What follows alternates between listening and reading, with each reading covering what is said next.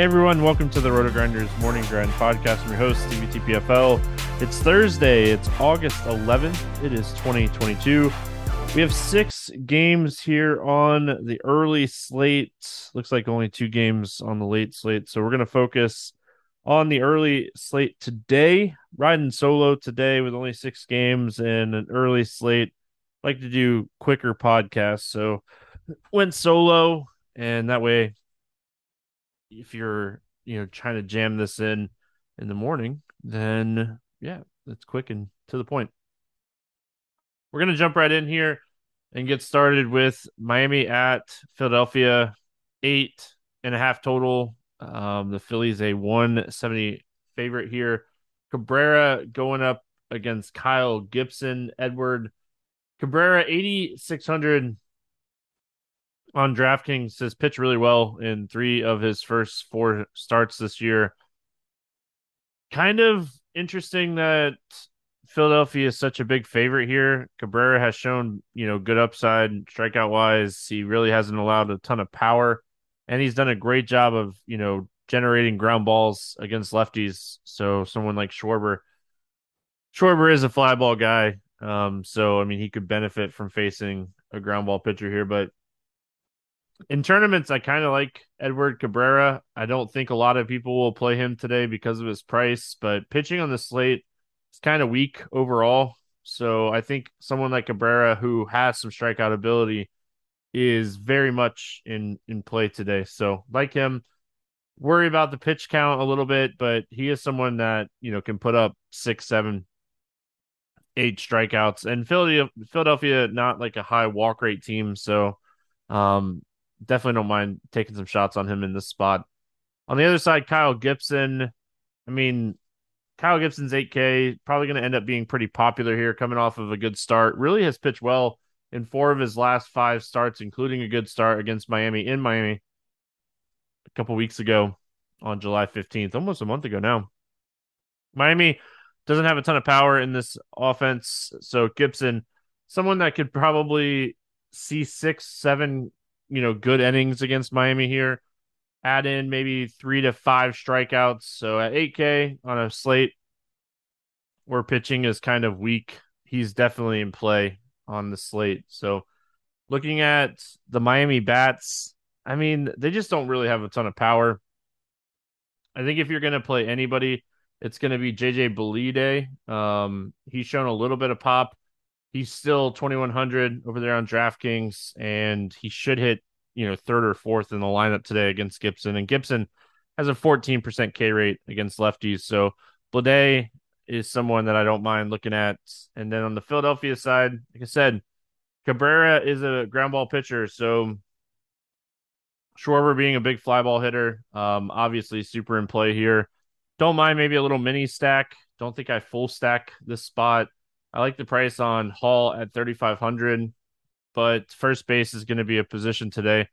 We're likely going to spend up, but if you're not, um, or if you're playing on FanDuel and you want to play Hall and two first basemen, I don't hate that. And then, you know, you can look at Castellanos or Hoskins to round out your little mini stack here. Guardians at Detroit taking on the Tigers, eight and a half total in this game. The Guardians, a 170 favorite. Zach Plesac going up against Garrett Hill. You know, Plesac 6,900 here, getting one of the best matchups in baseball.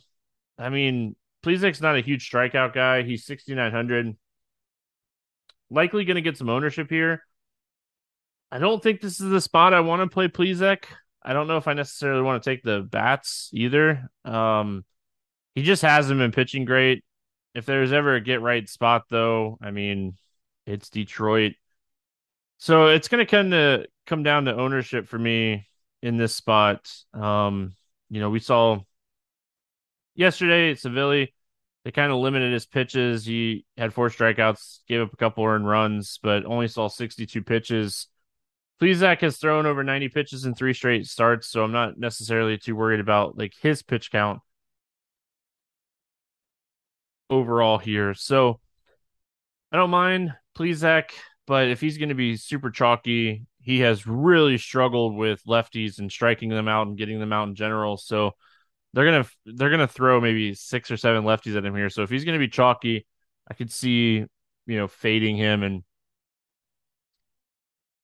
and then on the other side, Garrett Hill is just not a great pitcher. You know, he'll go out and throw five innings. Um, he'll be okay, but this guy, 12% K rate, 10% walk rate, 6.2 XFIP has really struggled with right handed power bats. Lefties, he's done a, a little bit better job, but overall, this is a tough lineup strikeout wise anyway. So Hill, not someone I want to play in this spot. And I kind of like Cleveland a lot in this spot with Ramirez, Naylor, Jimenez, um, Gonzalez, Rosario. Not my favorite, but if I'm kind of rounding, rounding out a stack, it'd be him or Jones or even Kwan, um, depending on you know what you're looking at position wise. As far as the Detroit bats, Plesac has really struggled with lefties, so I think if you want to go Greene or Reyes or Castro, Candelario. I don't think I full stack this, but I could see maybe using some of these cheaper bats like Candelario is 2900 Greene is 3900 he's kind of priced up but i mean we're waiting for the talent and the, the prospect to kind of show up in that one. So but candelario would be my favorite here at 2900 he's just so cheap. Again castro i don't know if i really want to use a first baseman that I mean, I really want to pay up at first base as much as I, I possibly can here today, whether it be Goldschmidt, Cron, Abreu, um, just a bunch of good spots for these top end first basemen today. Texas at Houston, eight total in this game. The Astros a 310 favorites. We got Ragans going up against Valdez today. Cole Ragans 5400 made his major league debut last week against Chicago. Pitched pretty decent. Left-handed pitcher. The only problem was, I mean, he had four walks and three strikeouts. He just really struggled with command. Um, you can't do that against Houston. Too many good bats in this lineup. Patient bats, not a hundred, not a ton of strikeouts. So I think this is a spot I definitely want to stay away. Um, even though he didn't allow an earned run, he had some big time negative regression coming uh, in that start. So I I'm to be much higher on the Houston bats than I will be on Cole Ragans. Valdez 9800 he's kind of pricey today. Uh, I mean, he's someone that can go out and have a good start, don't get me wrong. But he, he's sitting at like a 21 and a half percent strikeout rate. He's a huge ground ball guy which I mean, there's a lot of ground ball hitters in this lineup. So I could see him going 100 pitches and throwing maybe like seven clean innings. I don't think he has, you know, 10 strikeout upside in this spot.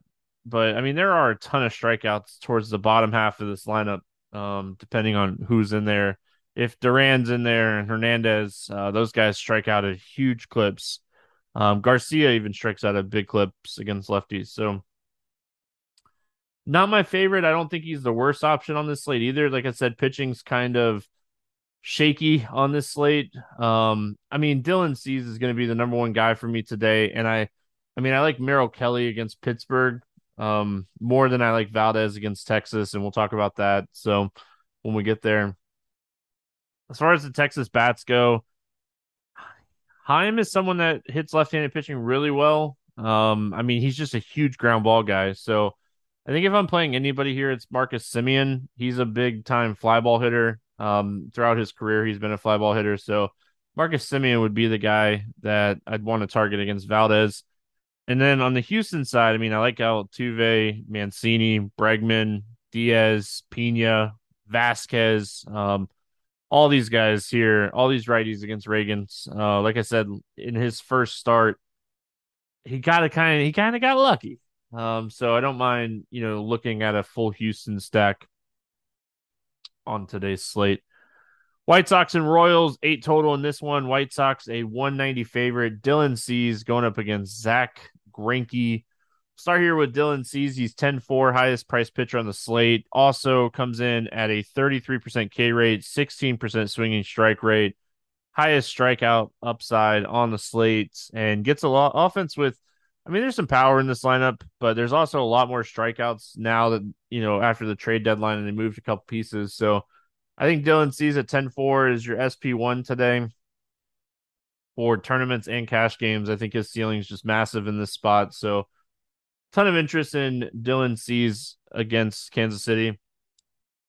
Zack Greinke, I'm not playing a 13% K guy. Um, shout out to Keith on his Chris Bubic call yesterday. I think he ended up scoring, outscoring like Verlander and um, Alcantara. So huge call from him yesterday. Um, yeah, let's see. Verlander at 17 point nine. So Bubic didn't end up outscoring Verlander. I don't think. But he had a good start. He had a good start. Um I don't remember how many he had now. I'm looking it up because now I'm curious. He had 16.75. That that was a solid start for his price. So shout out to Keith. Uh thanks for, to to Keith for filling in, you know, a couple times this week been fun having him on the last few days. But anyway, Zack Greinke, low strikeout guy. I mean, he doesn't really walk. Chicago doesn't really walk. They're going to put the ball in play against him here. And Greinke has um, kind of come off of that like midseason high and, you know, back down to Zack Greinke. So no interest for me in Greinke. White Sox have been struggling pretty much all year. Uh, the talent is there but uh, I mean, you never know what you're going to get out of this lineup. I like the stack. I think they're super playable. I'm always down to stack against Zack Greinke. My only problem is Greinke doesn't typically give up a lot of home runs. Um, so you're going to need them to, you know, get some runs in this spot to outscore um, Coors in our next game that we're going to talk about. So, um, Kansas City bats. I don't really have any interest in Kansas City. Dylan Cease um, definitely the most talented pitcher on the slate, and I don't need to go there today. So I'm going to pass on that spot. Uh, St. Louis at Colorado taking on the Rockies. 12 total, most books here. Um, Cardinals a 125 favorites. Hudson against Marquez. Dakota Hudson, 12% K rate, 10% walk rate, 5.4 XFIP on the season. Gives up a ton of hard contact. This is a easy, easy fade spot for me on Hudson. And then Marquez, someone that like we we knew had some talent outside of Coors, but I mean he's just struggled in general, facing a tough offense here. Gives up a ton of hard contact, more power to righties than he does to lefties. So um definitely no interest for me in German Marquez. As far as St. Louis goes, obviously ton of interest in Goldschmidt and Arenado, O'Neill, um, Gorman looking at like some of the cheaper bats, Carlson is 41, DeJong is 37, and Nootbaar is still 2200. He's probably going to end up being a very popular value play on the slate. Uh, Pujols, man, I mean, I got 29 from Pujols on yesterday's slate. Was really close to cracking the top 10 with a GPP. Um, and and had Connor Joe and Trey Mancini in my lineup who didn't play. Um, got busy with the kids and totally forgot to check. And yeah, got scored 150 something fantasy points with Mancini and Joe. So I mean, what could have been, right? Anyway, made money. I mean, profit's profit. It's just one of those things where you're like, darn, could have done a lot better. But anyway, Pujols um 29 yesterday was awesome. So Colorado side, I love the Rockies today. I mean, I like the Cardinals and the Rockies. Both these teams I think the chalky build is to try to fit in as many bats in this game as possible um, that pitching will allow you. And I mean, there's some cheap bats on both sides. So, I mean, Cron's 5K and Blackmon's 4,900, but they're all under 5K here for Colorado. You're not getting um, as cheap of bats here but I mean, Hilliard has power at 2,500. And I mean, just the top half of this lineup is something you want to target. Dakota Hudson is very, very hittable. Um, Cron would be my favorite. He's just expensive. Uh, good pivot, maybe off of Paul Goldschmidt on the other side of this game. But those would be my two favorite first basemen by far. on this slate. All right, we finish it out with Pittsburgh at Arizona. JT Brubaker going up against Merrill Kelly, eight total. Diamondbacks a 180 favorite in this one. We'll start here with JT Brubaker.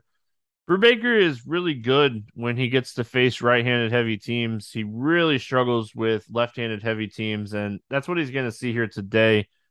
Going to face an offense that probably ends up with six or seven left-handed hitters in the lineup, and it just kind of hurts his upside overall. He's a 213 ISO, 350 WOBA against lefties, where he has a 329 and 111 ISO against righties. Um, strikeout rate around the same but all the underlining numbers are way better against righties than lefties. So don't want to play JT Brubaker today, like the Arizona side of this game. Um, I like Merrill Kelly a lot. He's someone that limits the power. Not a huge strikeout guy, but this lineup, there's so many strikeouts in this lineup right now.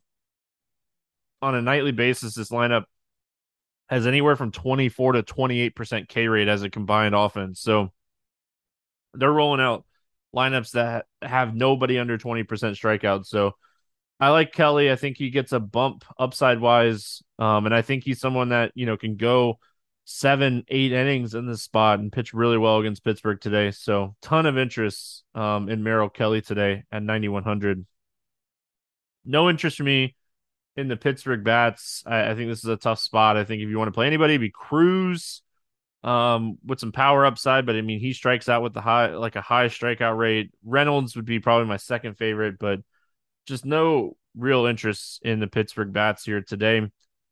And then on the Arizona side, I mean, I have some interest in Rojas, Thomas, Marte, Varsho type of bats. Um, Brubaker a lot better against righties, like I mentioned. So any of these lefties that you want to play, you know, value wise, I, I think are um, definitely in play today for Arizona. Um, I guess I'll play the morning grind game really quick, and then uh, we'll get out of here. Quicker podcast today. Like I said, pretty straightforward.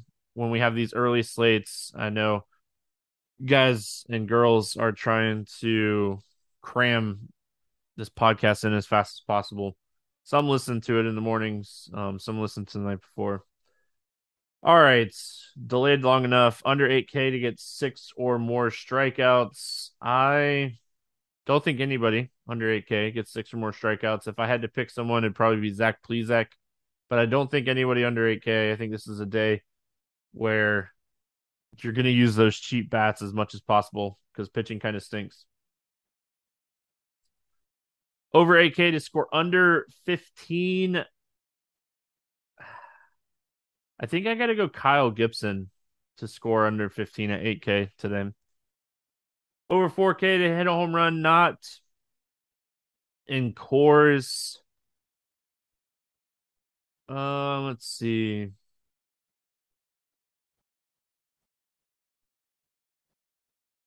Dead air, dead air. Um,